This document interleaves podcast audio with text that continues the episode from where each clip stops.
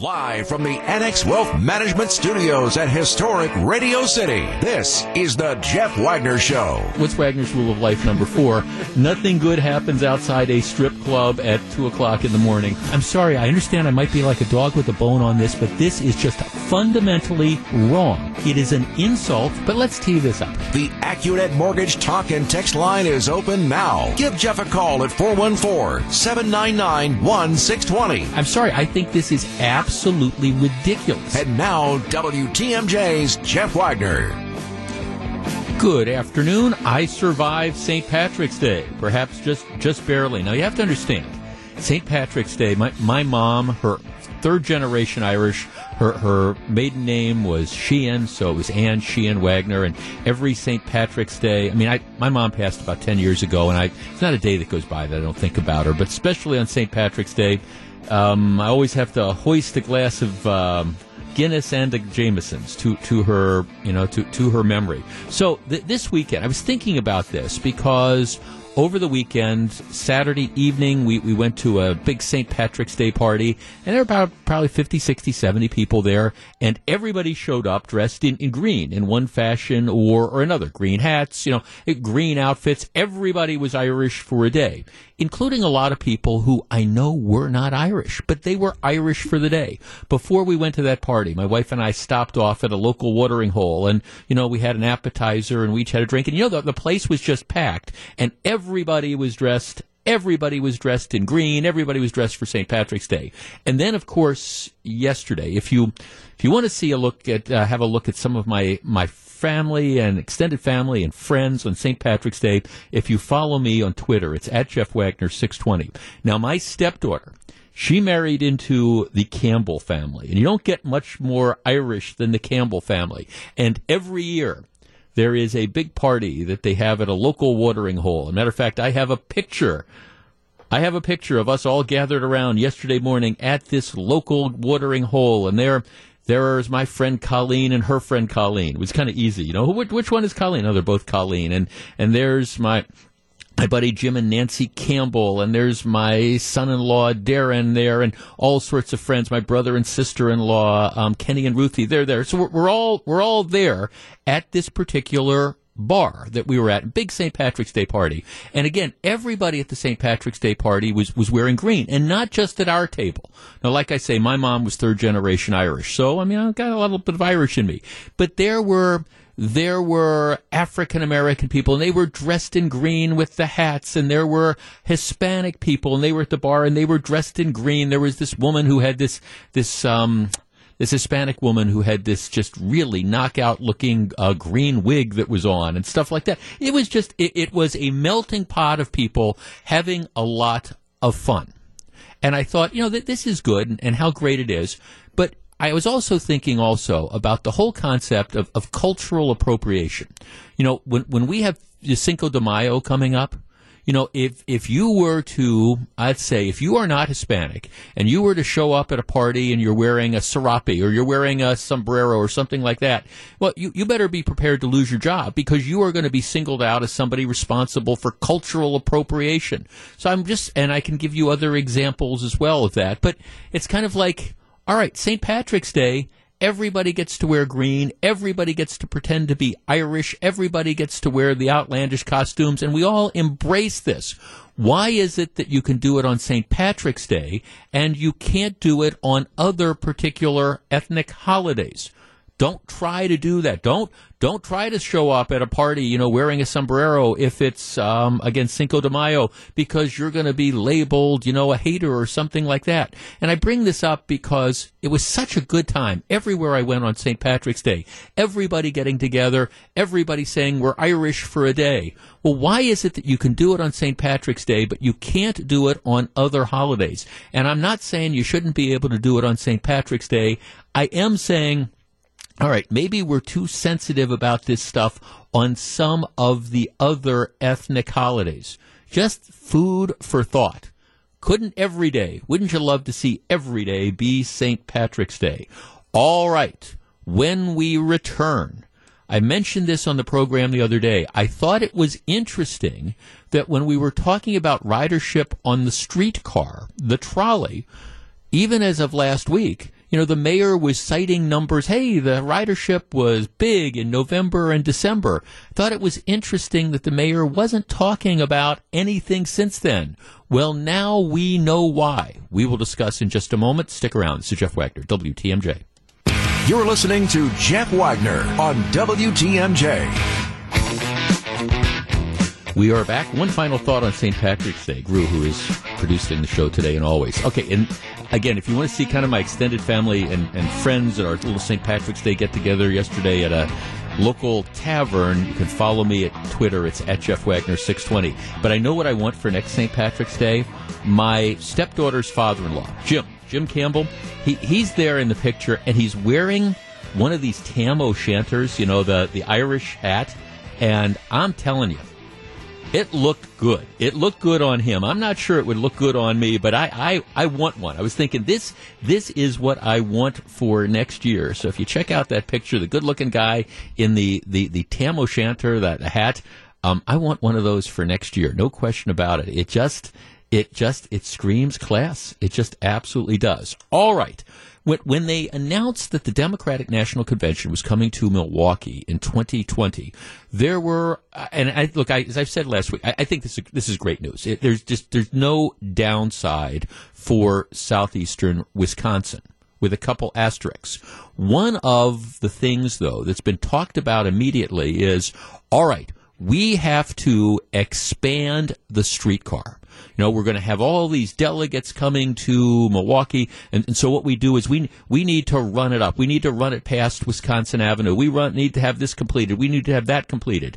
And the, the truth of the matter is, there, there's not money to do that unless, uh, again, you're going to have the city do some substantial borrowing in these tax incremental districts to expand the streetcar. And one of my cautionary notes was okay, the, the streetcar has been in operation for two months before you rush to say we have to have this and we have to commit millions of dollars to expanding the streetcar, you have to, I think, understand and know how the streetcar is doing because you, you wouldn't make an expenditure of millions and millions of dollars based on a one week event. Oh, we need to have it here by, you know, by, by the summer of 2020 because that's how a number of cities have gotten into big trouble over the Olympics. Their country gets the Olympics. It's put, you know, in certain cities and given countries. They spend millions and millions and millions of dollars building facilities for the Olympics. And then, you know, once, once it disappears, once the Olympics leave, you've got these things that nobody's using. I mean, it is a recipe for disaster to make major capital structural improvements based on the fact that, oh, we're going to have a lot of people that are coming for one given week. So you, you have to figure out what's going on. Well, I know, look, I, I'm not a fan of the streetcar. There's no secret about that. But I will concede that the first two months, well, the numbers exceeded expectations. The November numbers were kind of inflated because you had a big opening weekend where you had a lot of a lot of different a lot of people just rode it for the novelty. But that being said, still the numbers are the numbers. You had about 76,000 people that rode the streetcar in November. You had about 76,000 that rode the streetcar in December. Now I thought actually that that's good and it's something to be proud of. But what I found interesting is we hadn't had any numbers coming out since December.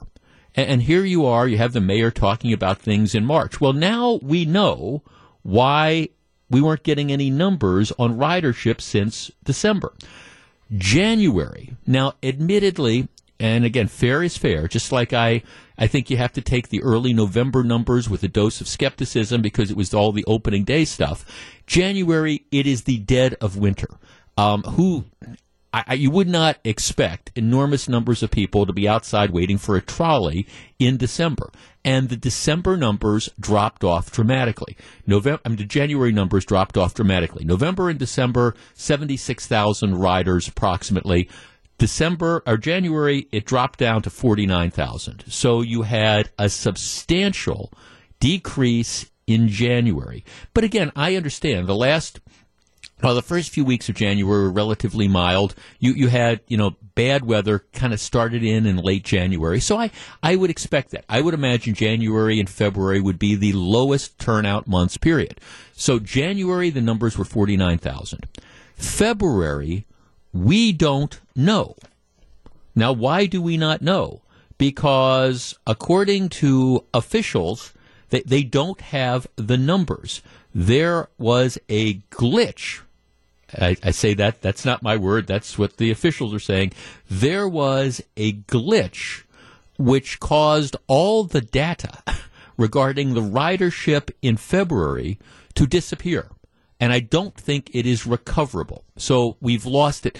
There's not somebody that sits on the trolleys and counts. You know, there's not actual somebody that sits there. They've got this like electronic eye that measures, and that's a little bit of an oversimplification, but it measures, you know, the number of people that gets on. It's apparently completely electronic, and there was something that went wrong with the system. So they say all the all the February data is gone. So we have no idea whether the pattern that started in January of a substantial drop from um, again November and December, whether that continued, whether we rebounded, we we just don't know. They say they discovered numerous malfunctions of the APC system, resulting in large blocks of missing data.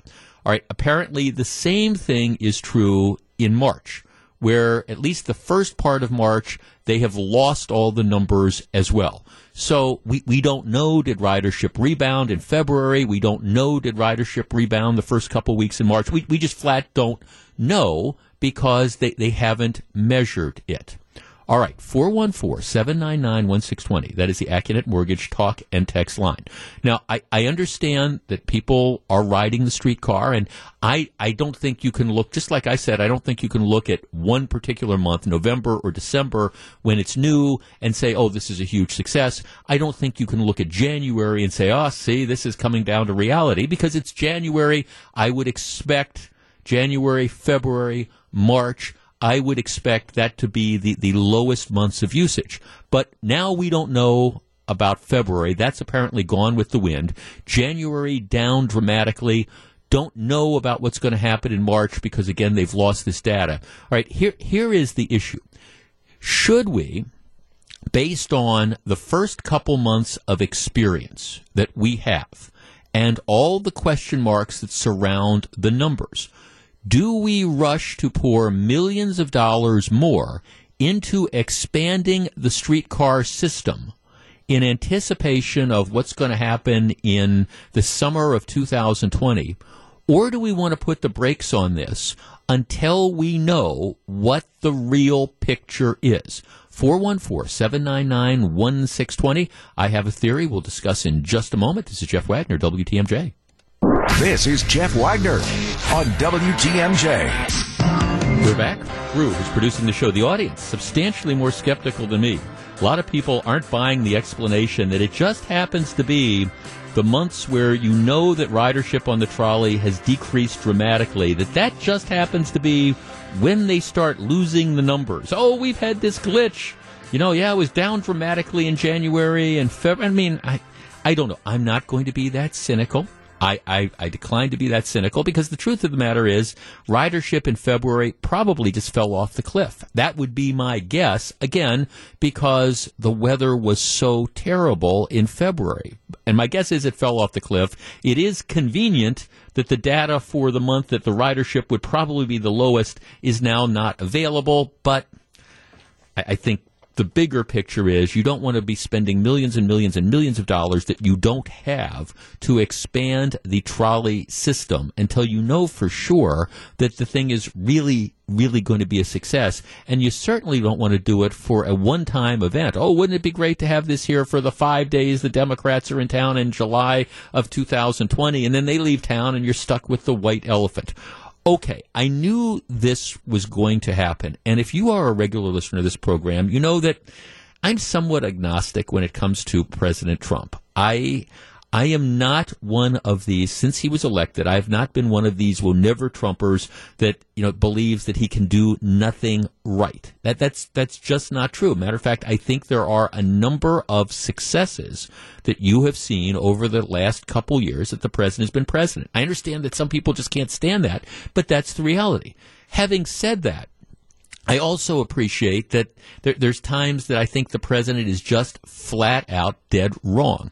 Picking the tariff war is an example of that. Using emergency powers to try to spend $5 billion that Congress wouldn't allot to, to build a wall. Regardless of how you feel about a wall, I think the president is dead wrong about that. And I think everybody could, should be concerned about a power grab like that, not because is there a crisis at the border and, you know, should we have put put up $5 billion for a wall in the first place, but rather because if Donald Trump gets to take money that Congress specifically decided not to allot to, again, further his wall because he says there's a crisis there. What happens if the next president, President Elizabeth Warren, says, all right, you know, I believe that there is gun violence is a crisis. And so despite the fact that Congress won't give me billions of dollars, I'm going to take billions of dollars and I'm going to use it, I don't know, to, to launch my own brand of, of gun control. I'm, I'm just saying it, it's a very dangerous precedent. And so I have criticized the president when I thought it appropriate. I also routinely routinely criticized the president for his use of Twitter, and, and he had some doozies over the weekend. His thin skinned nature and what, what I call the, the punching down, instead of just ignoring the fact that you know, you, you have people that really maybe nobody cares about that, you know, criticize you, and that kind of comes with the territory. He feels it's just necessary to pick all these various fights. And I think that's frankly distracting. And I understand there's some fans of the president who just absolutely love it. I, I just love it that he's given back and he's doing all this, and I love the fact that he's fighting. I, to, to, me, it's just a waste of energy. It's a waste of spirit, and I personally wish he wouldn't do it. But that that's so I have a very conflicted view of of President Trump. I think it's fair to blame him when he goes off on some of his excesses, but at the same time, I think you need to give credit where credit is due. And that is what differentiates me from some commentators. And I appreciate that. All right. What happened? We, we know on Friday in New Zealand, there was this horrible shooting at a church in Christchurch, which is a Uh, let's let's say that's a town. Horrible shooting. You had a white supremacist who walked into a church and just began shooting. The guy filmed this. Apparently, he was taking a video of this, and this was all over the internet for a while. Facebook scrambling to try to take that down.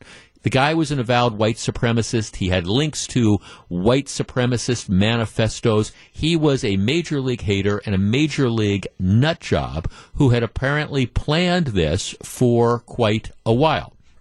Well, predictably, predictably, what ended up happening is a number of people were saying, well, all right, you, you know why this happened. And the reason, of course, this happened is, well, I'm looking at one story, for example, and of course the New York Times.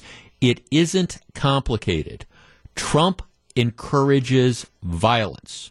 And the argument is essentially all right, the man with the world's largest bully pulpit keeps encouraging violence and white nationalism. Lo and behold, white nationalist violence is on the rise. You have to work pretty hard to persuade yourself that it's just a coincidence.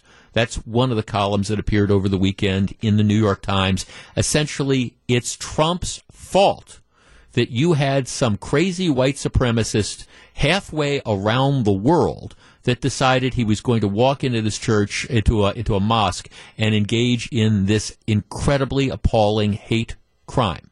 All right. 414-799-1620. That is the Accunet Mortgage talk and text line.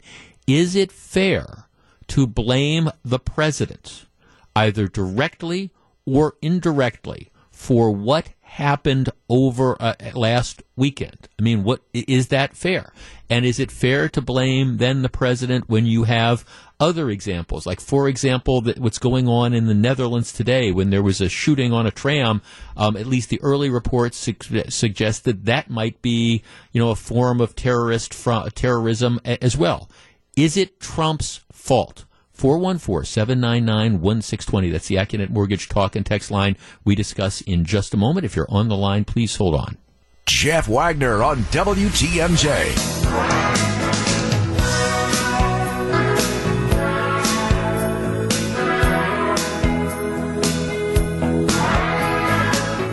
So glad to have you with us. 414 799 1620 is our number. Let's start with Ryan in Oconomowoc. Ryan, good afternoon.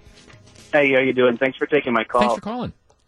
Um, yeah, you know, I, I um I kind of follow when whenever a news story like this comes up. Obviously, there's lots of angles you know you can you can follow. So I try to read as much on this stuff as possible. You know, going to different websites and mm-hmm. you know, different you know major news media, you know, all that kind of stuff. I haven't specifically seen anybody like I mean I haven't dug enough, and I'm sure I'm not saying it doesn't exist, but it's not like the most pervasive thing I'm not I'm seeing is not necessarily people blaming Trump, but I've seen people reporting on just the fact that this maniac that killed these people over there really liked Donald, like he by name called out President Trump, who is our president, and said he really likes his ideas. Well, well here, and, here's what he said exactly. I, matter of fact, I, I have yeah, this. Okay, he, he, right. Um, he, he had the, the the guy had this lengthy manifesto, you know, that, right. that they published. Um, and here's what it said about Trump. It said he considered Trump to be a, I'm quote, a symbol of renewed white identity and common purpose although he did admire the president's leadership style or policymaking. So he did write that he, in his twisted mind, considered Trump to be a symbol of renewed white identity and common purpose. Okay, and, and is that that's noteworthy because this is a very news. This is a. I mean, this is happening.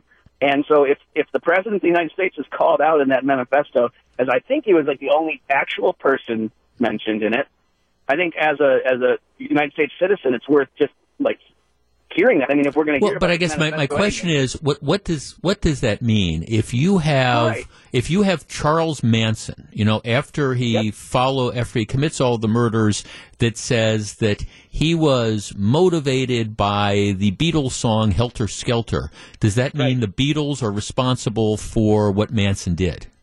No, but we all but we all know about it, and it was put out there.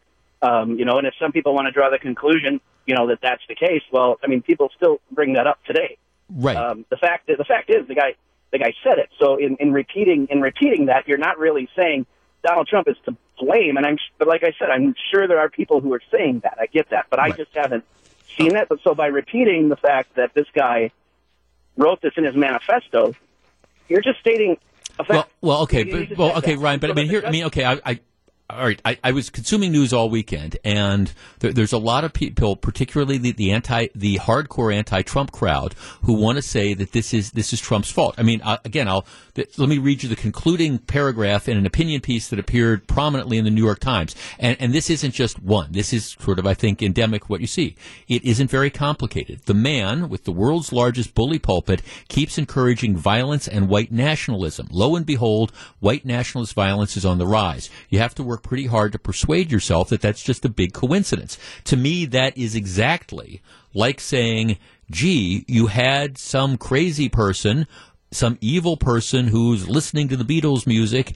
This is how he interprets it. That he's in, he thinks that Helter Skelter is encouraging a race war. So he goes out and he starts killing white people, hoping that black people are going to be um, blamed for it. And that's what the whole Manson thing was about in Charles Manson's twisted mind. And so, is it? Do you blame the Beatles because that's how somebody interpreted this?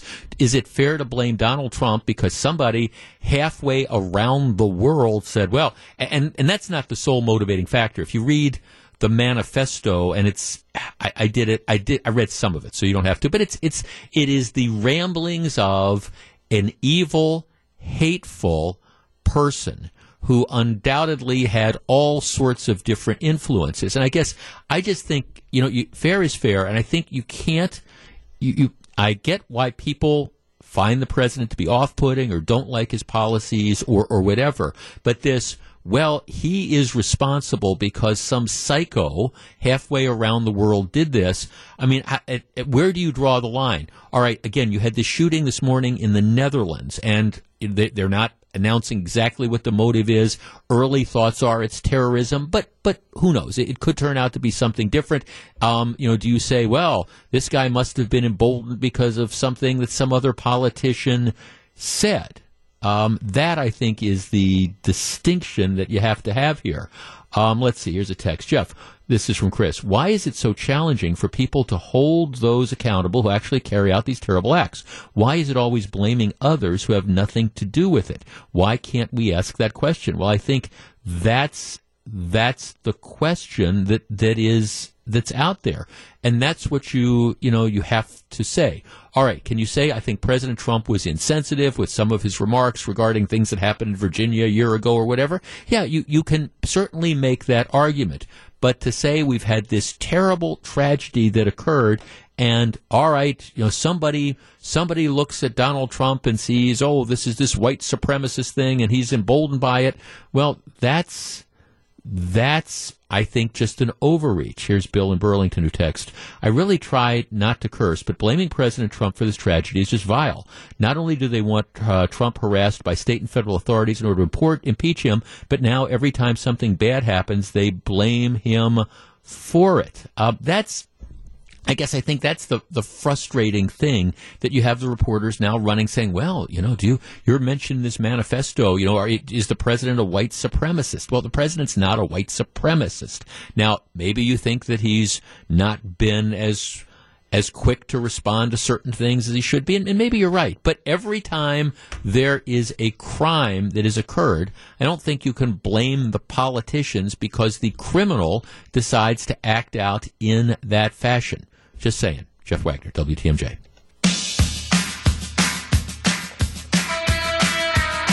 This is Jeff Wagner. Glad to have you with us. There is a saying in Hollywood that says, nobody knows anything. And what that means is people might think they know stuff and they might be sure they know stuff, but they really don't know anything. You, don't know what's going to be a success. It, it I, I, was reading a book about one of the the Hollywood moguls uh, a couple years back, and it was kind of interesting because they were talking about a, a, studio takeover, and there were foreign investors, and I want to say it was a Japanese company, could be wrong, but they were meeting with the studio. They were they were to buy this movie studio, and they were talking to the executives, and the executives were saying, "Okay, here's how Hollywood works. We we're going to make 15 movies this year." You know, and the movies are going to cost millions and millions of dollars. We're going to make 15 movies, and we anticipate that three of those movies are going to be blockbusters and make a fortune. And we anticipate that another five are going to do okay or, or, break even or only lose a little bit of money. And then we anticipate that the other seven are going to be bombs. That's kind of how we, we do it. And the obvious question, the investors, I, again, I believe it was a Japanese company, they said, well, okay, then here's my question. If, if you're going to make 15 and three are going to be a success, big blockbusters and make a fortune, and five are going to kind of come close to breaking even, and the other, you know, seven or eight are going to lose money. Why don't you just make the blockbusters? you know, why, why, why are you making these movies that are going to lose money? And of course, the answer was because nobody knows anything. They don't know which of those movies for sure are going to be the blockbusters and what are going to be the bombs. They, they just, they just don't know. Nobody knows anything for certain. And that is now apparently true with, with medicine. My, my wife, God bless her, she has been on me relentlessly because, believe it or not, she wants me around. And she, together with my doctor, have been saying, Jeff, you know, once you reach a certain age, you should take a low dose aspirin pill every day. And, and my, my, my doctor has been saying that as well. It's just the, the idea is that you take one of those little, not even a full aspirin tablet, but you know, the little tiny, um, low dose aspirin, the little tiny things, 75 to 100 milligrams. That has been what every doctor every doctor has told people once you hit a certain age, it can help if you take this little tiny low dose thing of aspirin, it can help prevent cardiovascular problems. All right? It helped do it. This is it. Every doctor, everybody's been saying this. And so, you know, my wife went out, she bought one of those, you know, giant things of little low dose aspirin, and on an almost daily basis, she will ask me, Did you take your aspirin today? Because, like I say, she wants me around. I appreciate the sentiment. All right. Well, just like Things change from time to time. Remember, for the longest time, we were told don't eat eggs. And then we were said, oh no, actually eggs are good. You can eat eggs. And then we're told, oh, don't eat eggs. And drink wine. Wine is good for. No, no, don't drink wine. No, no, no, drink wine. Back and forth. You know, you, you have all this conventional wisdom that changes. One of the things every doctor, every doctor has been saying, take low dose aspirin. Honest to goodness, I have in my hands a story. Taking low dose aspirin every day to prevent a heart attack or stroke is no longer recommended for most older adults, according to guidelines released Sunday. After doctors said for decades that a daily 75 to 100 milligram dose of aspirin could prevent cardiovascular problems, the American College of Cardiovascular Cardiology and the American Heart Association just reversed the idea. Apparently, they do some study that finds that aspirin had no effect on prolonging life in healthy elderly people and actually suggested that the pills could be linked to, linked to major hemorrhages. so now, after being told, take one of these things for decades, now we're being told, never mind. Huh. So what's somebody supposed to do? I guess, just like in Hollywood, where the truth is nobody knows anything, medicine, it sure seems like nobody knows anything. Do you think we will ever hit the time when we get the report saying, you know, everybody that said that smoking was bad for you, well, now it turns out that smoking's a health. No, I, I mean, I doubt that it's going to come to that. But whenever I hear this, you know, don't eat, don't drink Diet Coke or don't do this or don't do that. All right, what do we, don't eat eggs. No, eat eggs. All right, don't take aspirin. Take aspirin. Nobody apparently knows anything. Hmm. This is Jeff Wagner. Live from the Annex Wealth Management Studios at historic Radio City, this is the Jeff Wagner Show. And now, here's WTMJ's Jeff Wagner. So, Eric Bilstead, I hear that there is this mythical city to the west called Las Vegas. and I am told that when you when you visit this mythical mythical city, Las Vegas, that you can actually you can bet actually wager, take coin of the yeah. realm, and bet on different things. I, I, right. I, am told that, that that that goes on, and of course, this weekend is one of the really big weekends in Las Vegas because it's the the start of the NCAA Final Four, yeah. and if you th- it's it's very difficult to get a, a, hotel room for a reasonable price in Vegas this weekend because everybody comes in for the NCAA's. And if you've ever out, been out there, it, it is it is a riot because you get the sports books that are packed because there's all these different basketball games going on, and you'll have a situation where Duke is playing the Little Sisters of the Poor, and Duke is favored by 28 points, and they're ahead by 29, and the game is over, and you know everybody else is you know turned away except if you're betting on this because you know they're ahead by 29, and some kid yep. throws in a an, an uncontested layup at the buzzer, so they win by 27, which completely changes who wins, and right. people are going nuts. So it's it is a lot of fun to, to be out there. And matter of fact, I'm I'm I'm actually going out there. I know Steve Scaffidi is as well. Mm-hmm. We're um, we're not going together, but we're we're going out there. My wife and I and my sister in law and brother in law. We're, we're going to go out and just have a little bit of fun. But but here is my conundrum. All right, I am. Everybody knows I'm a I'm a Marquette fan, big Marquette fan, season ticket holder, and stuff like that. Marquette is playing Murray State. Marquette is a fifth seed. Murray State is a 12th seed. Marquette has lost five of their last six games in the Big East. They've kind of stumbled into it. Murray State has won like 12 in a row, but they're from like a, a smaller right. conference Small and conference, stuff. Yeah. Uh, Murray State has a player that's projected to go like number two or three in the NBA draft. So this, this guy's the whole team. Marquette opened up as a four point favorite. Now Marquette is getting no love nationally. I mean, if you if you read a lot of the national stuff, everybody's saying if you're looking to pick an upset in your brackets, pick Murray State to beat Marquette. Marquette right now is a four point favorite. My guess is that that number is going to drop as as the week goes on. Um, but but here's the deal. Okay, you're a Marquette fan. Do if your if your head tells you they're not going to cover, do you oh, still man. bet on them?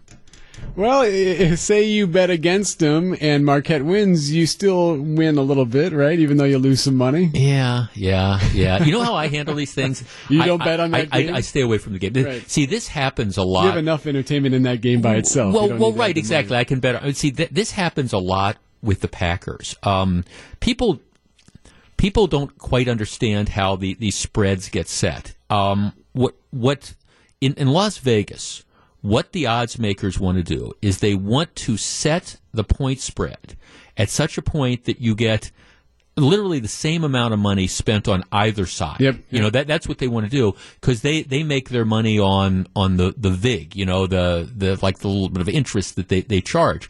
What what the odds makers don't want. That's how the casinos lose money. Is if ninety percent of the people bet on one team and then all these bettors win, they've got to pay it out. So what they try to do is they try to set a point spread that's attractive enough that you get people to bet the same amount of money or approximately the same amount on both sides. One of the things that happens with the Packers is because the Packers and the Cowboys have such a national following.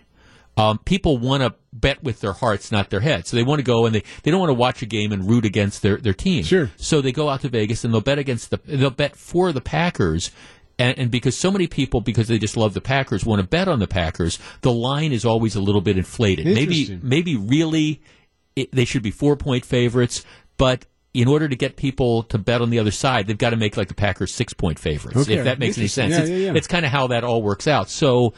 I have been in this mythical city of Las Vegas on, on multiple occasions, and I've looked at the line, and it's like it's just too much. Now, I'm not, I'm not going to bet against the Green Bay Packers. I, I can't sit and watch the game like that with divided loyalties. So what I do is I just stay away from it. It's just kind of like, eh, it just I don't. Well. I, and I, I shouldn't speak for other people who bet on things, but generally it's for entertainment purposes. It makes it fun to watch a game that doesn't matter when you have a little money on it. So for a Right. game like Marquette, which is this, you know, coming Thursday, why? Right. There's no reason to bet on that game because you're already going to be watching it all going crazy right, for it anyway. right, exactly. And, and you, you never want to be in a position of rooting against your team. But I, I will tell you what, what I, I do. I also understand human nature.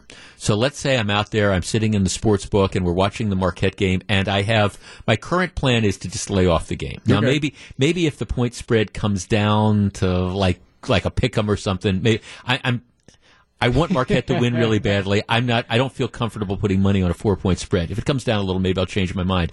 But of course, the, the other thing, human nature being human nature. If I watch the game and Marquette blows them out and they win by like 15 points, I will be kicking myself. It- is human nature. I will be kicking myself all weekend for not betting on the team that I have season tickets for and I've watched almost all of their games. It's just, it's one of these no win type of situations. Um, uh, so I, I right now I'm right now I'm leaning on just like you say, staying away from the game. Yeah, bet on the Badgers if you need to bet on a Wisconsin team. Okay, well, I'm Or not- against him. right? Okay, yeah, gonna- see if you're a, if, if you're a Marquette fan, you're my. It's funny you should mention that. Okay, my grandson, who, who's a big Badgers fan, he's 12 years old. He he was sending my wife, you know, he he's mocking us for being Marquette fans. He he was throwing shade on the internet. You know, Marquette was losing the Oh, big. yeah. We're we're getting not nasty, but we're getting like trolling, you know, message text messages from my grandson Cash, you know, because you know Marquette is losing. I'm saying, all right, just so this kid understands, you know, and I, I told his parents that too when I saw him on St. Patrick's Day. I said, just so you understand, you know, when when you throw shade, you should be prepared Oh, yeah. to get it back. The- you know. you know, that's interesting though because I I find that at least he has an allegiance where there's a lot of people in the state that root for both teams, which I find kind of interesting. There are a lot of hardcore Badger plus Marquette fans who want both teams to win always and kind of avoid that one game when they play each other. Right. Yeah. See, for me, I mean, I'm a Marquette fan. I don't, I don't root against the Badgers except when they're playing Marquette. Sure, sure. But I mean, no, this, this, tw- I'm getting all the, I'm, we're getting shade from this, these, you know, from this 12 year old. And it's like, okay, just so you understand, pal, you're drawing the line here, and just you better learn at an early age. You know, if you dish it out. You better be able You'll to set 'em take it. straight. You'll set All 'em right. Well, I'll, I'll let you know ultimately if you follow me on Twitter. It's at Jeff Wagner six twenty. I will let you. I've got a link, as a matter of fact, to the the point spread and to stories that that say that if you're picking your brackets, that that Marquette. Marquette is the one, if you're looking to pick a 12 seed that upsets a 5 seed, and they have the reasons why you should pick against Marquette. I'm not encouraging you do it. I'm just saying that that's some of the conventional wisdom. If you want to link to the story, you can follow me at Jeff Wagner 620. If you happen to be one of those people who actually fills out one of those like bracket things that I hear where people get into these things I'm called office pools and put in five or ten bucks or, or whatever, I'm, I've been told about that. All right. When we come back, very interesting poll numbers out. It's a long time away from the national election, but I want to challenge something that the poll pollsters are finding. Stick around. This is Jeff Wagner.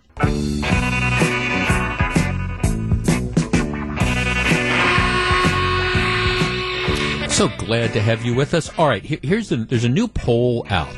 It's Emerson College, and they have polled Wisconsinites. Now, I understand we are all very, very skeptical about polling. Um, and obviously, it is a long time between now and the next presidential election. So uh, things are very, very volatile. The campaigns have started, but they really haven't started. So here's here's what this poll comes out and says. It says among Democratic voters, people who say they're going to vote in the Democratic primary, Bernie Sanders holds a strong lead, 39% of the vote. Joe Biden, 24%. Elizabeth Warren, the only other candidate in double digits, is at 14. So Sanders, 39%, Biden, 24%, Elizabeth Warren, she's got 14%, and the rest of them um, are just kind of like rounding errors. Sanders, interestingly enough, um, who is very, very old, holds a large lead among 18 to 29 year olds with 61% of the vote. We're going to come back to that in the next hour. Warren is second with 15%, with voters over the age of 65. Biden leads with 38%. Sanders is in second with 26%. Um, here's the idea Sanders is who who won the Democratic primary in Wisconsin, you know, big time. He's he's apparently holding on to to his lead. So Sanders, at least the early favorite. Who knows? This is early on. Well, here's the, the interesting thing. They also poll in the Republican primary, and President Trump holds a strong lead over some of the prospective candidates that are out there.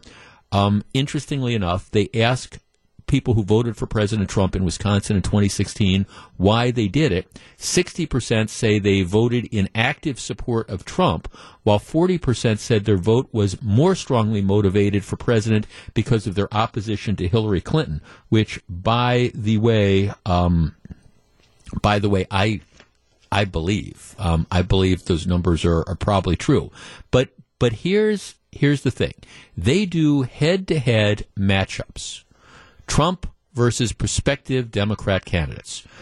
Biden turns out to be the strongest opponent. His lead over President Trump in Wisconsin, 54 to 46 percent. That is the only matchup that is outside the margin of error. When they say, who would you vote for, Bernie Sanders or Donald Trump? 52% say Sanders, 48% say Trump. Elizabeth Warren, who would you vote for? 52% say Warren, 48% say Trump. Um, a number of the other candidates are all tied with Trump. So one of the takeaways, at least of, of, this to me, if you believe this, and again, I understand we're a long way out, is that I would say one of the arguments is in a state that President Trump absolutely has to have, President Trump is surprisingly competitive given the fact that you have relentless, relentlessly negative coverage over the course of the last two years, at the end of the day, he's essentially within the margin of error for all the Democrat candidates except Joe Biden, and that's close to the margin of error. 414 799 1620. That is the Accunet Mortgage talk and text line. I want you to look in your crystal balls. We are a year plus, well over a year, year and a half away from the election. Can Donald Trump win Wisconsin again? Now, understand what Trump's feat was.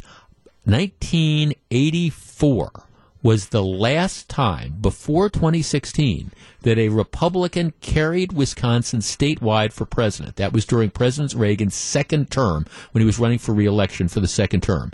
Ever since then, Wisconsin has been competitive, but Republican candidates came up short. I think the takeaway from this isn't that, that Trump is behind by a little bit, because these polls suggest he's behind by a little bit, but that it's only a little bit. And that, you know, in most cases, it's within the margin of error. 414 799 1620. That's the Accunet Mortgage talk and text line. If, if Donald Trump is the Republican nominee. I understand that there's some people who are saying there's no way he can win. I don't buy this. What do you think? We discuss in just a moment. 414 799 1620 is the number. This is Jeff Wagner. Jeff Wagner on WTMJ. This is not surprising, but it's it's disappointing. Shopko, which um, has been you know, big in the state of Wisconsin, particularly big. I mean, it, originated in Green Bay in the Appleton area, but but big all over the state. Perhaps less in the Milwaukee area, but I mean, the first the first brick and mortar Shopko store was in Green Bay going back to 1962. So you're talking 55, 56, 57 years. That as has been going on with a lot of brick and mortar chain stores like Bon-Ton, Boston Store, which has now disappeared, Sears, which is largely gone, Kmart's, which are largely gone, um, Shopko experiencing lots of trouble. The company announced a, they they went into bankruptcy um, in January, and they, they said we have assets of less than a billion dollars and liabilities between one and ten billion dollars, which is, is, is never good. What they had announced originally is that they were closing hundreds and hundreds of stores, but they, they went into bankruptcy with the idea that they were hoping that they could do a restructuring which would allow them to continue to operate. They were hoping to find a new buyer essentially that would come in and, and give them some debt relief and would give them enough capital so that they could continue to operate about 250 uh, or they, they they were going to close 250 stores which were about 70% of their locations um, they had hoped to be able to maintain come out of bankruptcy and maintain like 120 stores including um, stores in, in Green Bay, the one in the uh, Easttown Mall in Green Bay, um, one in Appleton, and, and again throughout the state. They had hoped to try to save these 120 stores, and there was going to be an auction. Well, as it turns out, they've they, they've canceled the auction. Nobody stepped up and was willing to pay the amount of money that they thought that, that they would have needed to continue to operate and to pay off the creditors. So um, they've just announced essentially that the brick and mortar stores are going to go away. They're they're going to close, um, and they will be closing over the course of well by June 16th. That's the documents, which really, you know, isn't that far. So you're talking, looking essentially March, April, May, June. You're talking about 90 days. So just like Last year we had the Boston store closings. This year we have the Shopko closings. Um, it's just one department store chain after another closing. And I, I mean, I think that there's a lot of factors to that, but I think that candidly, this is just another one of the effects of, of the internet. Um, more and more people just deciding to shop at home and not go out and not patronize the stores. And the problem, of course, is that people, you know, end up you know, losing their jobs. Now, I understand there might be a lot of other factors that, you know, go into it. Sometimes when you have these closings, what happens is that the stores overextended themselves or they, they weren't able to modernize or they weren't able to keep up or whatever. But the bottom line is it, it's a newly competitive environment. And so now you have what was certainly a Wisconsin institution, you know, Shopkos that have been around forever, essentially um, they're in bankruptcy, and all all the stores are going to be closed by June, and that means all those people who worked at all those stores are going to lose their jobs, and you just you have to feel bad for that. But you know, Shopko, just like Boston Store, just like Sears, it's uh, it's going the way of Blockbuster Video. Who would have thought?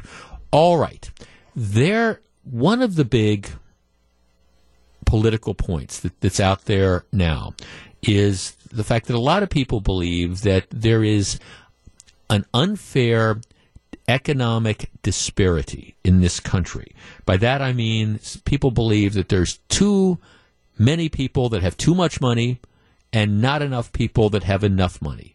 And that the fact that you have billionaires and you have people who are living in poverty. That's just not fair. And that's what kind of fuels this whole socialist, populist, whatever you want to say, revolt that you have here. It's just we need to take money from those people who have it and we need to redistribute it to the people that don't. And that the argument goes that's how you have a fairer society. One of the ways that's being thrown around to do this, and this is kind of mentioned in that, that Green New Deal that they talked about, is the idea of guaranteeing basic income for every person, regardless of their willingness or ability to work, but particularly willingness. The argument being that, okay, let's say you just decide, hey, I don't want to work. You know, I, I just I, I don't I don't want to work at a low wage job. I, I don't care. I'm just going to sit on my butt. That that's how I choose to do things. I don't have the education. I don't have the training. Whatever. I'm never going to make a million dollars. So I'm just I'm just going to sit around. I don't want to do anything. Now, if you're in that category, you already qualify undoubtedly for a lot of different types of benefits that you could get. But the idea that's being thrown around now is this idea of basic, it's called universal basic income. And the latest city to take a look at this is Newark in New Jersey. And Newark is the largest city, I guess it's the um, largest city in New Jersey. The mayor of Newark says, you know, here's what I want to do. I want to embark on this program. Here's what he says. We believe in universal basic income, especially in a time when studies have shown that families that have a crisis of just $400 a month may experience a setback that may be difficult, even impossible to recover from.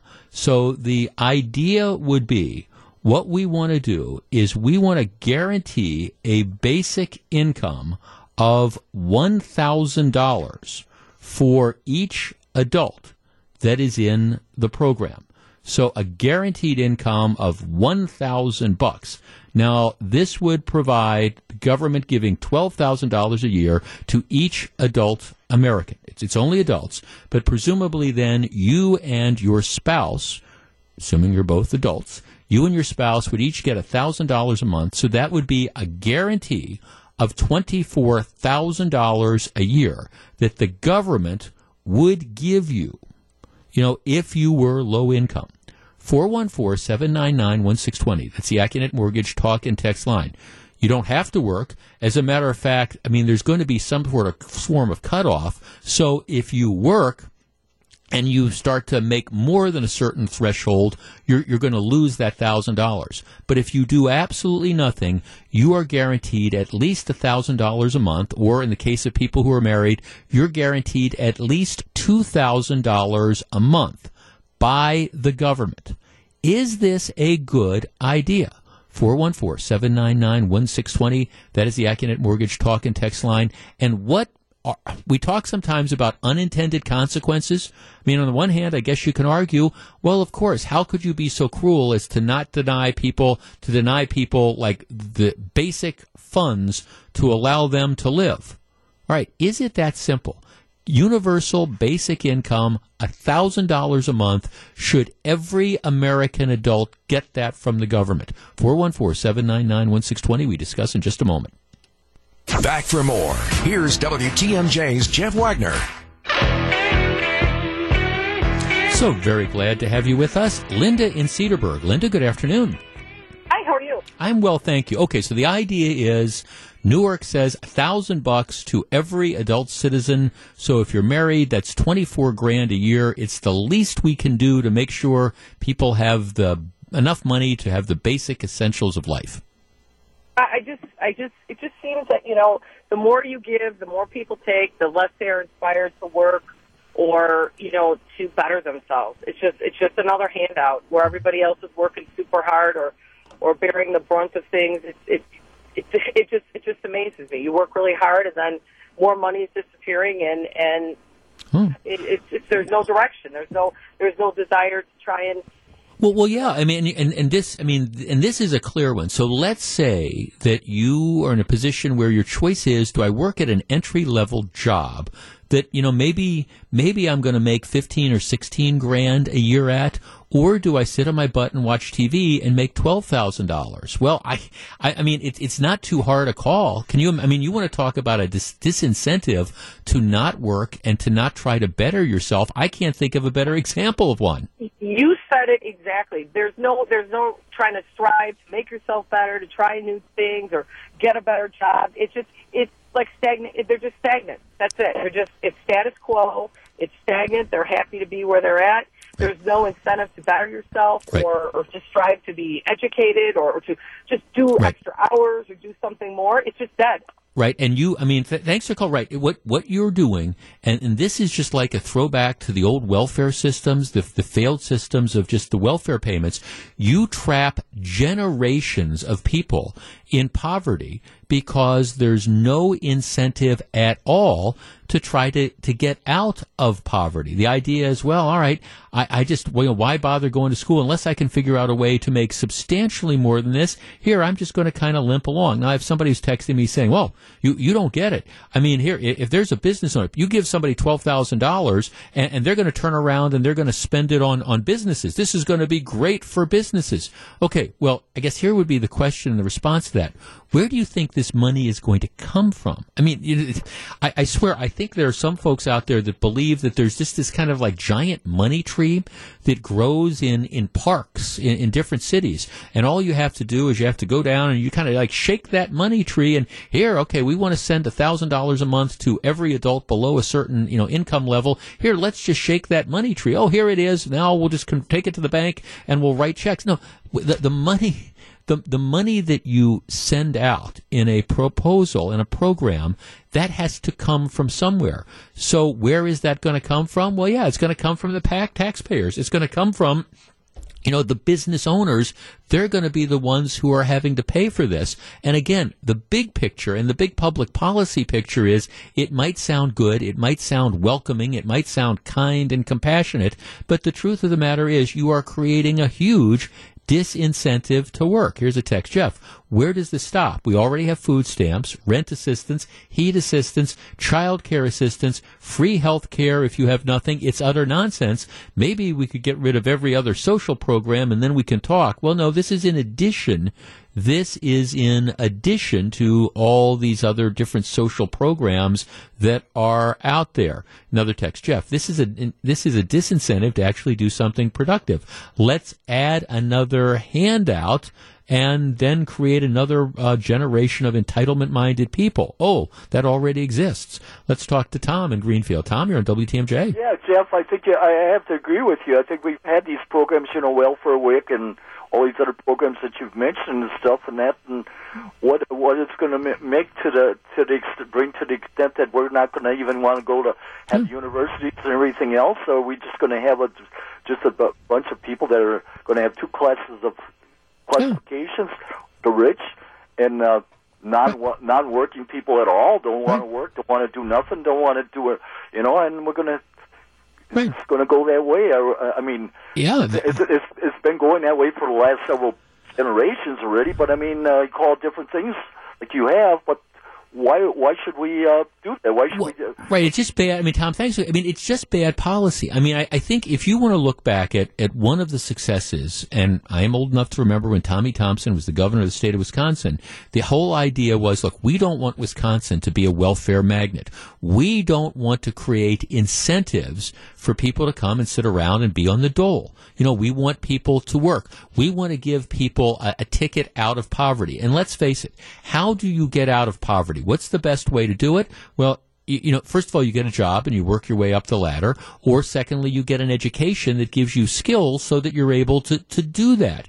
Well, th- this you know, runs completely counter to both of those things. And the flip side is it has to be paid for somehow. I mean, there isn't that giant money tree that you end up taking. Here is the best argument, and I understand this will be lost on the people that just believe that there is a free lunch. But this is the best example.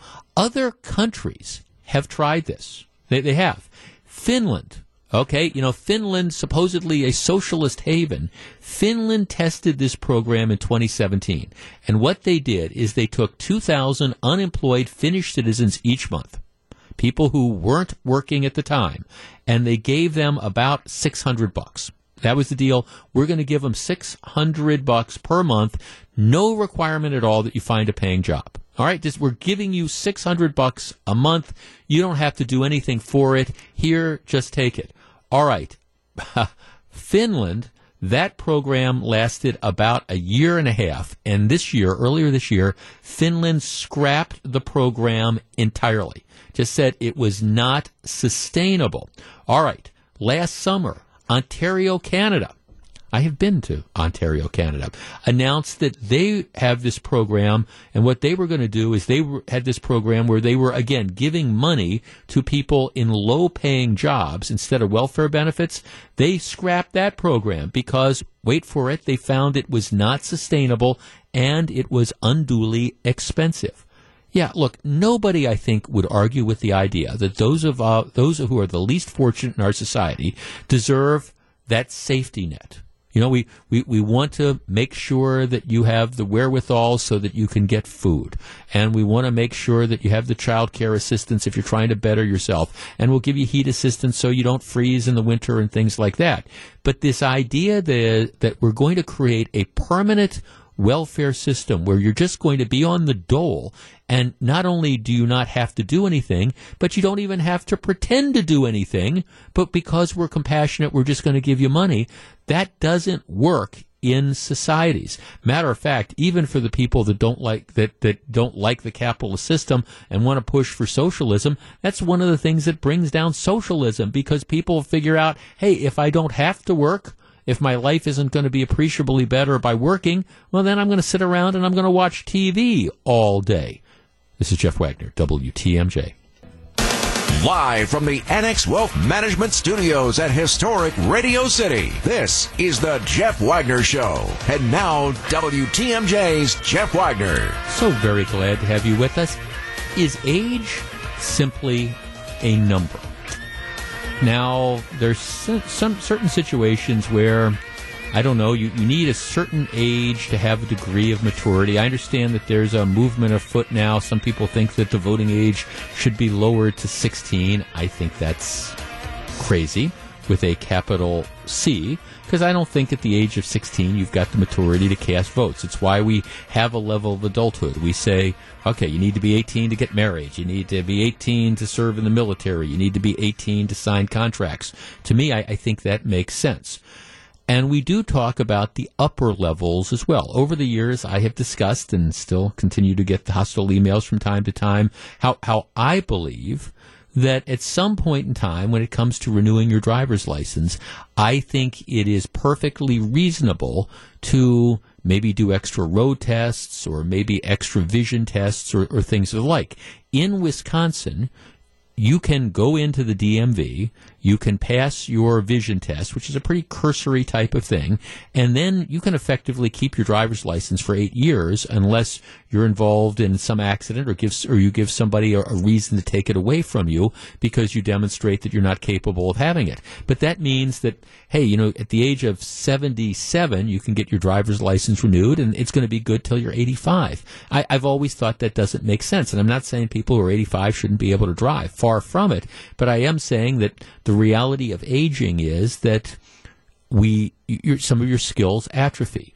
You, I, I don't see as well now as I did when I was, you know, in, in law school in my early 20s. That's just the reality. My reflexes aren't quite as good as they were again, you know, when I was, you know, in my 20s. That's a reality. And my guess is if I'm fortunate to live another 20 years, my eyesight's not going to be as good 20 years from now as it is today. That's just kind of the reality. So that's why I've always argued like extra tests might be appropriate. Well, when it comes to leadership, my question to you is, does age matter? So here's here's the deal. Um, President Trump, if he is reelected on inauguration day, that would be in January of 2021, he would be 74. Right? Let's look at some of the other candidates. If Elizabeth Warren were to be elected president, on inauguration day in 2021, she would be 73 years old, right?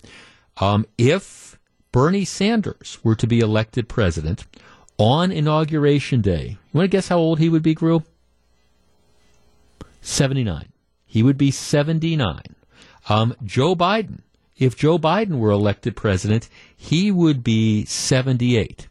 Now, to give you some perspective, as long as we're talking about age, I am old enough to remember when Ronald Reagan was elected president. When Reagan was elected president the first time in 1980, and by the way, back in 1980, this was an issue. Was he too old to be president? He was 69 years old when he was elected president in, 19, in inauguration day in 1981, when he was inaugurated for the second time, he was 73 years old. So when Reagan was starting his, seven, his, second term, he was 73 years old. If Joe Biden were elected president, he would be starting his first term at 78 years old. Uh, Bernie Sanders would be starting his first term at the age of 79. 414 799 1620. That is the Accunet Mortgage talk and text line. Is age simply a number? Or, or does age, does age matter?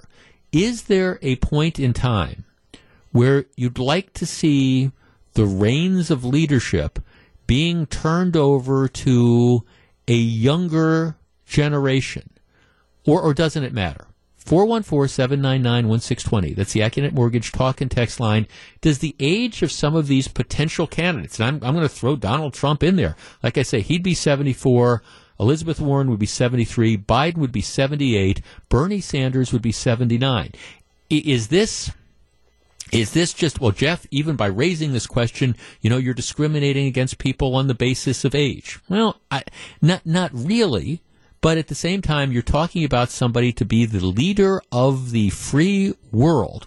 And you're also, quite candidly, when you're talking about somebody who's in their upper 70s to be sure, you are talking about people of a decidedly different generation than the vast majority of the electorate.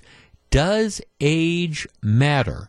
Is age something that you would consider in voting? And one of the reasons that there's a story in the New York Times that this, you know, you know, uh, you had Beto O'Rourke, who was at this thing in, he's 46, um, so he would be 48 if he were to be elected president. He was at this coffee shop in Iowa, and the New York Times story starts out, it quotes some 70 year old woman, Diana Martinez, looked at Beto O'Rourke, 46, and made her choice. She says, It's time for Generation X to fix this country. Doesn't he remind you of Kennedy? Ms. Martinez said, as O'Rourke um, offered handshakes and music recommendations to a courthouse crowd. He's young. That's what we need nowadays. 414-799-1620. That's the Accunet Mortgage talk and text line. Is age or will age be a voting issue for you? 414-799-1620. If you're on the line, please hold on. We discuss in just a moment. This is Jeff Wagner. This is Jeff Wagner on WTMJ. Glad to have you with us. Look, I want to be honest with you. I don't care about Republican, Democrat. There is a certain point in time where if you have a political candidate, I don't care whether it's president or senator or ma- senator or mayor, I think there comes a time when, when everybody should just kind of step down and, and retire. And it's going to vary from different people. But I want to be honest with you. I have, I had some issues, even back in 1984 when Ronald Reagan was running for his second term and he was going to be 73. All right, he's going to be 73. I have issues, and this is from somebody who's a lot older than I was in 1984, with electing somebody who's 78 or 79 years old. Um, I, I, I just do. Because there's a time, I don't care how vibrant you are, I don't care how young you are, there is a time when age starts to catch up with you. That is just the reality.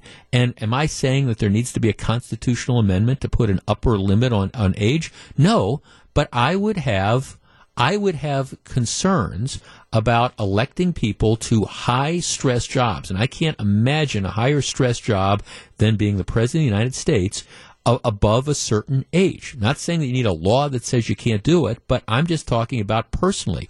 Would you have hesitancy voting for somebody who was in their upper 70s or, or, or knowing you elect Bernie Sanders First term, he's 79 at inauguration. That means at the end of his first term, he's going to be over 83 years old. 414 799 1620. All right, let's go to the text line.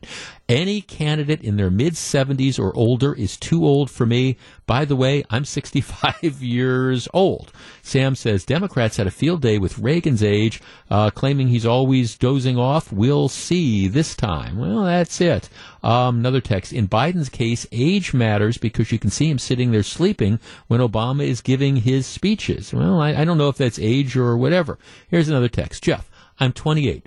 I trust older politicians more because I feel like they have more knowledge Um, I, I also I, I feel they are more out of touch with the younger generation, so it's kind of a catch twenty two. I would like my president to be in the 50s to 60s range. That way I know they're not going to die from the stress, but they also have enough knowledge and experience to make the best decisions. Well, there's that factor as well. Andy in Waukesha writes, Jeff, I agree with you. I think once you hit your upper 70s, it's about time. I wish the Supreme Court had the same thought process. Ruth Bader Ginsburg is an example. She can't even stay awake during the arguments. I, I, look, if you had, and I, I don't know where that age factor comes in because I understand that some people are extremely vibrant into their, their 70s and even 80s. But you're not talking about a normal sort of job. You know, we're talking about something that is an incredibly stressful job where you're making all these, these incredible decisions and I, I, understand all sorts of people are different. Ronald Reagan is probably the only president in my lifetime that pretty much looked the same when he took office as, as when he left office. You look at almost every other person who served as the president, the before and the after things. This is a job that ages them. It aged Barack Obama. It aged Bill Clinton. It aged George Bush. It, it's just the nature of the job and the nature of the business. And while I respect you know, people who and I'm who are in their 70s and stuff or in their 80s, I think it's it's a huge factor because your body just physically starts slowing down. So yes, now in this particular case, you know, it's probably the leading Democrat candidates who are all going to be pushing 80 if they were elected. Yeah, I have an issue with that. Um, Donald Trump, Elizabeth Warren, you know, they're going to be in their mid 70s. I have a bit of an issue with that as well. Would it necessarily be disqualifying? Perhaps no, but I think it is a concern. And I guess the question is going to be are we going to see a generational shift this election. You saw it with Barack Obama, where people said, okay, this is the hope and change guy. He's the young guy. He's going to be the, the visionary. Kind of flip back with President Trump We'll see where it goes. But at the same time, yeah, I, I mean, at the risk of being labeled ageist, which I really am not, yeah, I, I have I have an issue. I think there's this point in time where you know maybe it's time to just turn the mantle over to the younger generation and definitely when you're pushing 80 i think that's kind of the point enjoy enjoy life this is jeff wagner welcome back to jeff wagner on wtmj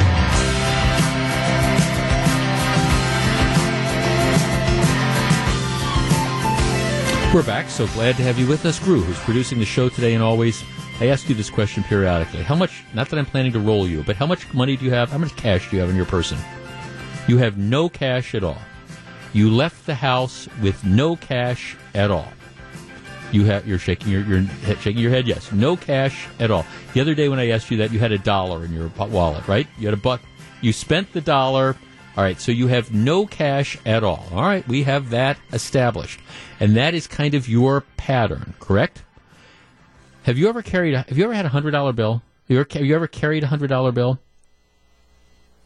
Rarely, maybe a handful of times in your life, but but rarely. All right, I bring there's a purpose to behind asking this question. Okay, here is here is the deal. I'm looking at the most recent numbers about this, and we've talked about you know, variations of this. But the, the estimates are, and the most recent survey is a 2017 study from the Federal Reserve Bank in Atlanta. All right? It says that 30% of Americans use no cash at all on a weekly basis. I mean, it's not that they don't buy things, but they, like my producer, um, use all, use no cash. You know, for for purpose purchases ranging from grocery store purchases to gasoline to I'm I'm gonna you know buy the the cup of coffee on the way into work or whatever, big or small. They use nothing but credit cards. So we, you know, and we've talked about that. There is a percentage, and the estimate is it's about thirty percent. Now, I I'm not that guy. I, I just don't. And but I appreciate the value of credit cards, as I said a couple weeks ago, and said I'm, I'm one of those people that that uh, Clark Howard would describe as the freeloader. I do use credit cards. I mean, if I'm going in and buying two dollars and fifty cents for coffee, I'm paying cash for it. But I mean, I, I use credit cards from time to time, and I, I understand you get the you get the points back, and ultimately you redeem the points. So I do use credit cards, and I'm a freeloader because I, I don't remember the last time I paid any interest. I mean, I get the bill, I pay it off. So I'm one of these guys that say, okay, the, the credit card company is going to give me an interest free loan. Now the credit card is still, company still makes money because the merchant I buy stuff from pays the money. They sell the information about what I'm buying to places. So they're still making money. So I'm not feeling too bad. But, but that's how I operate. I still use, use cash. Here is the interesting thing though. There are, the most commonly used, for those people who still use cash, the most common denominations are the dollar bill, the $5 bill, the $10 bill, and the $20 bill. There are, the average American, according to again the most recent study I have, the average American carries about $60 in cash. That's the average American, and that's understanding that 30% of people carry no cash at all. One of the things that the Treasury Department is looking at doing is getting rid of the $100 bill. And the argument for this is look, we're moving away from, we're, we're going more towards a cashless society. $100 bills, while convenient for some people, most people don't carry $100 bills. Most people don't use $100 bills. Um, sometimes they're a pain in the butt for like merchants to have to cash $100 bills. And what they're finding a lot of times is $100 bills, they tend to fuel some of like the, the you know, the, the dark empires. You know, drug dealers. Drug dealers might use $100 bills. Money launderers use $100 bills. And the purpose, the point I guess is, is there a purpose and is there a reason to continue to carry $100 bills? Now, I do carry $100 bills from time to time. Um, I'm going to Vegas, as I said, at the end of the week, and I will bring $100 bills with me because it's just easier to have that than a bunch of 20s. But I am intrigued with this whole notion of ha- have, have $100 bills kind of outlived their usefulness. 414-799-1620. That is the Accunet Mortgage talk and text line. If the Treasury were simply to stop producing new $100 bills, or to start to pull $100 bills out of circulation, would you miss them? Is there any reason to continue producing $100 bills? 414-799-1620. That is the Accunet Mortgage talk and text line. And given the fact that I mean, you do have this underground economy nowadays where, all right, there's some people that still try to do things that end up, you know, not catching the attention of authorities or things like that. The argument could be $100 bills makes it easier to do that. So let's tee this up. If we were to do away with $100 bills, would you miss them? Does it make sense to do that? 414-799-1620. That is the Accunet Mortgage talk and text line. Is there still a purpose? in today's increasingly cashless society $400 bills. 414-799-1620. Let me give crew a chance to line up the calls. We are back with those in just a minute. I have actually a very strong take on this. But 414-799-1620, we discuss in just a moment. If you're on the line, please hold on. This is Jeff Wagner. You're listening to Jeff Wagner on WTMJ.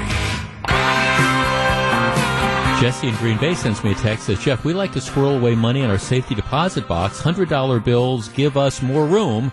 Yeah, that it does. Um, interestingly enough, if you were, for example, if you were to take the $100 bill, I've got the conversion right here, and, you know, you were to stack them up, what you find is that, um, well, obviously, the $100 bills um, are ones that a lot easier lot easier to take, a lot easier to work with than if you're trying to amass large amounts of money in, say, 20s. Judy in New Berlin. Judy, you're on WTMJ. Oh, hi, Jeff. Hi, Judy. Yeah, this is Judy. Hi. Yeah, I'm driving to work, and I work at a restaurant. I just told who, uh, your gentleman Mm-hmm. that answered the phone that, and I was listening to your recording now, that uh, I think it's a lot easier to count a $100 bill than a whole fistful of 20s. Right. And um, where I work is fine dining, so we get a, a lot of our gratuities are on char- are charges. Right. So the next day, our employer does not put them on a check for us. We get them in an envelope with our name on it. Right. And uh, so we get I get a lot of hundred dollar bills. Okay. okay. and so I was going to kid and say I get a whole shoebox full, but I really don't.